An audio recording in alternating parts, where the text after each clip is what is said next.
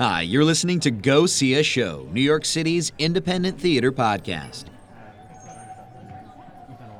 Go See a Show doesn't often get to the opera, but for this episode, we're talking about a brand new one, developed as part of Here Art Center's Resident Artist Program, from incredible composer performer Paul Pinto. Paul and I have known each other for a few years now, and I consider him a great friend in addition to being an avid fan of his work. So maybe that's why I made it so awkward when I tried to introduce him on mic after a recent performance. Take a listen. I always start with people's name on the mic, so there is a voice with the name.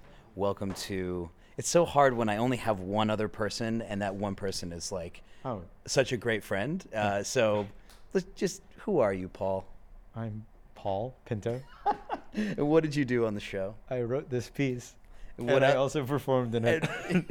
what, see, it's, is always so awkward because I'm like, I don't even. no, that's right. I just want to hang out with it's Paul. for the people who don't know it. Exactly. They want to yeah. go see the show. Ah, I haven't seen it. It's almost like that's the That's name of my podcast. My name is Paul Pinto, and I wrote an opera called Thomas Paine and Violence, and I am also in it as a performer.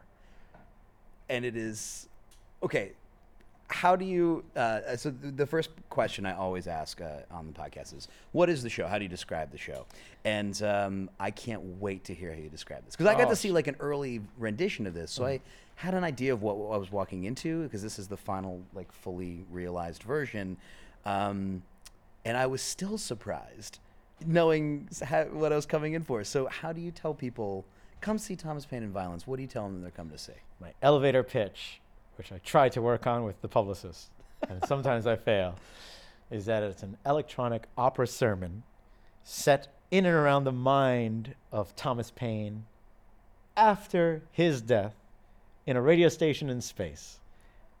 And there's electronics, and there's instruments, and there's a chorus of brown people instigating him, and he is played by Joan La Barbara, who is a she.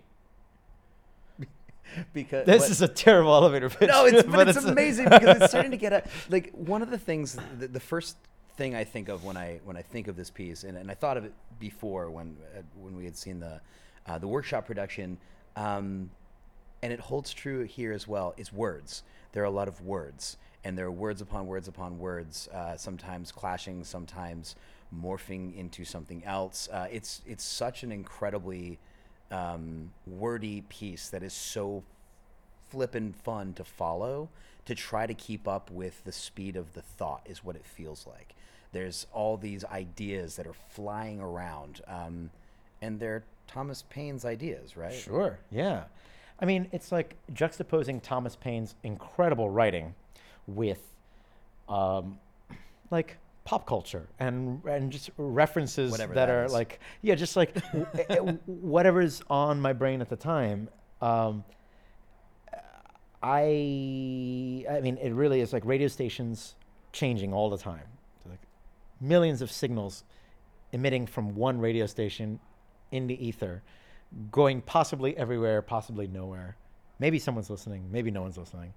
But that doesn't change the performance of it. And for me, the words are themselves the music. So started with just a shit ton of words. There's so many words in it. And the rate of speech is very fast and uh, I- I'm interested in that kind of like words as texture, language as music, and the fact that you get 50% of it, maybe less, is actually exciting and it's intentional. There are some times where the words move fast and they're pitched in a really strange place in the voice in order to ask you to keep up with it and ask, like, challenge you to keep up with it. And other times, like the first sentence is one sentence that takes three minutes to say. So playing with pacing is of words is really important to me musically. And then if you add content on top of it, Paine is just a fucking great writer and has all these wonderful ideas and wonderful ways of phrasing things that I felt that my addition to that language is to make it harder to understand and make it fun to get lost in it. So I added more commas, more asides, more references, just more text. Uh, than you need to get the point of it. But you worked with Tom Paine's words, right? A lot. Like I the work with P- Thomas Paine himself. I I went to New Rochelle where he was buried, and I and I did some some magic, some seances some up at seances, yeah. and and chilled out with Paine himself. And he was like, "This is a great idea for an opera. Thank you for setting my words. just make it make it more hip. Please, Paul. Could just like- make it hip. Come on, just for me." Add like tons more words that I didn't write. Why Thomas Paine for you? Like, I mean, other than the fact that this is incredible, I, these are incredible ideas. Uh, hero of the American Revolution, French Revolution, um, just a, a very important figure. But why? Like, it. This is an I mean, a obscure character to many of us sitting And here in That's 2017. true. It's a lot of people know Thomas Paine's name, but not really what he did. Thomas They know, Paine, like, common sense guy. yeah, yeah, right? ex- that's like that's ninety percent of the people And that I talk to. But that's Your okay. Joke in the in the piece where you, where you give us the little piece of Tom Paine that everyone knows, and then you just stop. Obliterate it. I love Yeah. it. Great. It's one of my favorite moments in the piece. Come and see it just to get this. Um, but sorry, keep going though. Like, Well, I mean, Thomas Paine is one of those interesting myth figures too, where it's like if you if you know more than just oh, didn't he write Common Sense? If you know more than that little tidbit, which I don't blame you for not knowing because he's just not in the history books that much. Um, you know, he didn't hold an elected office in our country, and so we don't read about him as we do about the other writers and elected officials and diplomats that were involved in the revolution. Paine was a war reporter, uh, a political philosopher, and an activist, a revolutionary activist. And those figures don't get the headlines that the big generals and big presidents do. That's not necessarily the reason I wrote the piece. I wrote it because I felt that Paine's ideas during these revolutions, the American Revolution, the French Revolution, and like the arguments surrounding those revolutions, he was a radical thinker, and those ideas are not new today, but we're still having these debates. Like, should we take care of the poor? We're still having those debates, and it's fucking crazy that we're still having those debates. And um, and so these ideas that would become social security, universal basic income, um, they they were there and they were on the lips of so many people involved in the Enlightenment, and they're not new ideas, but we treat them like new and radical ideas. So, in one way, you can look at Paine as a radical, which I do, and that's cool. And the other way, you think of him as a learned person of his time who was involved in science and interested in the arts, interested in literature, interested in words, interested in talking to people um,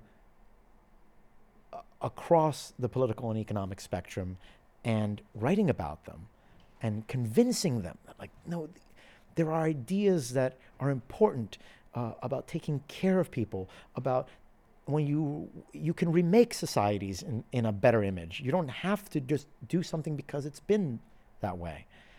Um, and some ideas got him into trouble, as as they do when Yeah. someone like gets sound bited or like X's on the doors. Yeah. we got that. yeah So, to to just complicate this a little bit further, um, you you talk about these great ideas and how they're not new and how it's crazy that it's it's insane that we're like still debating these these things here, um, and then with this incredibly fun and brilliant work of art, we're complicating the ideas further. What does that What does that do? What does it do when we we do lose fifty percent of what is said? what is the piece what is the work of the piece in there Yeah. So one of the Paine is so eloquent and so I don't know about well spoken, but he was a great writer at communicating ideas clearly. Um, I wanted to imagine a world where he wasn't. I wanted to imagine a world where that editing happens live of throwing out ideas and having to no, no walk that back. That's not exactly what I meant. Here it is. Here's what actually I meant. Right, No, right. I got to walk that back again. Um, and the things that get in the way of a well reasoned argument, uh, social constraints, censorship, language barriers, Tra- oh, so it's a impediments. Yeah, uh, of like all of all of these things that exist um, that get in the way of just formulating a really good, clear idea. I wanted to see what happens if we throw all that stuff on top of Paine's words. People talking over one another, people changing languages, Yeah. on an, uh, like for a moment, um, people speaking too quickly, people saying a word poverty and, and like reversing it and like kind of scrambling their speech.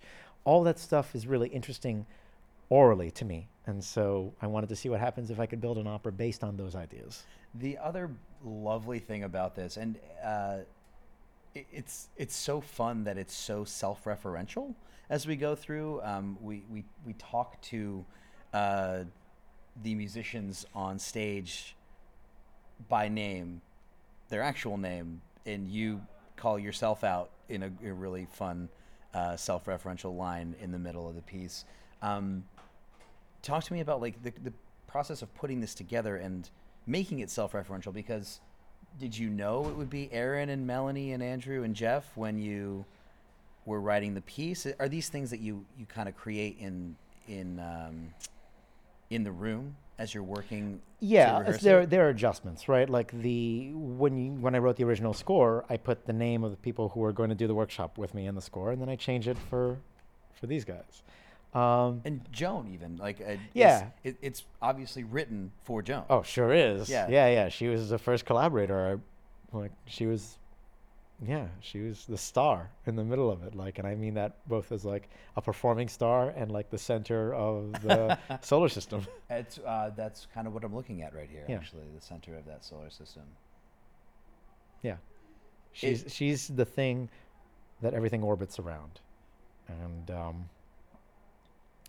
and I mean and I mean that in terms of like building the piece. I built Joan's part and everything else filled in because what was necessary for her to have trouble broadcasting and to have these instigators and these questioners uh, and these accomplices and these hype men that all had to it's all based on assisting her tell the say these words out loud. And I hope that means that there can be a life for this piece from this because it's so uh, it's so imperative to have these people in this room in this space with these things to tell this particular story as it is, as it exists right now. Uh, are there plans to record it? Are there plans to um, perform it again after the run it here? What it, what what happens to the piece? Does it start to translate the way your words translate within the piece as it moves forward in time? Yeah, I think it's a. I mean, I still, I still think like I've formed a band to do this version, and I feel very good about that band, but I don't need to be in it.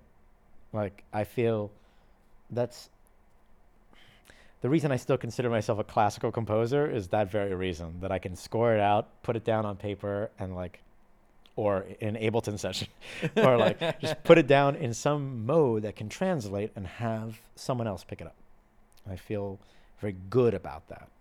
For for now, one thing I'm really interested in is the performance practice of my work, and so I I teach it. I I I, think like there are ideas that have to be worked out in the room, no matter what type of piece you have. The score is just a starting point. Right. So, um, yeah, I feel I feel good about doing that work with this band, and I, yeah, there's there's plans of what happens next, but um, there can be more plans. like, I want like some uh, high school in Iowa to pick it up. Oh, you Iowa high school in. Iowa, please pick up this and, and do it for your teachers. Oh man, I, I can't. I would love to see the letters to the school board after that. It'd be amazing. Um, what is uh, what uh, Thomas Paine or otherwise? What's next for Paul Pinto? Uh, I'm gonna move to Southeast Asia for three months. That's a good. That's a good plan. Yeah, I'm gonna write. I'm gonna write some music. I'm gonna do some Robert Ashley operas next year. Uh, uh, I'm just gonna take a, a break from performing and just write and read and eat food. Well, I this better not be the last of your uh, compositions. On no stage. way, man. Absolutely. just gonna. I just need a break. Um, well, just two more nights, three more nights of Thomas Paine and Violence. I'll nights. have this up when there's only two more nights, unfortunately. Okay. But uh, listeners, come and see Thomas Paine and Violence. We are at Here Art Center, and it's only through Saturday, the 18th. 18th. Is that the day?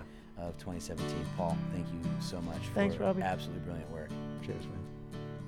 Thank you, Paul, for hanging out after the show to chat and for an excellent show. You can catch Thomas Paine in Violence at Here Art Center, 145 6th Avenue in Manhattan, for just two more performances from the posting of this episode, so don't delay to get over there. You can see it on Friday, November 17th, or Saturday, November 18th, 2017, at 8.30 p.m. each night. Head to here.org H E R E dot O R G for a link to tickets and more information, and learn more about Paul's excellent work at pfpinto.com. Thanks to you for listening into the podcast. If you dig it, please give it a like on Facebook, facebook.com slash go see a show. Follow at go see a show on Twitter and rate and or comment on the show's Apple Podcasts page. Until next time, go see a show. Seriously, it's so fucking good, man. it's so good. Thanks, I love it. Thank you.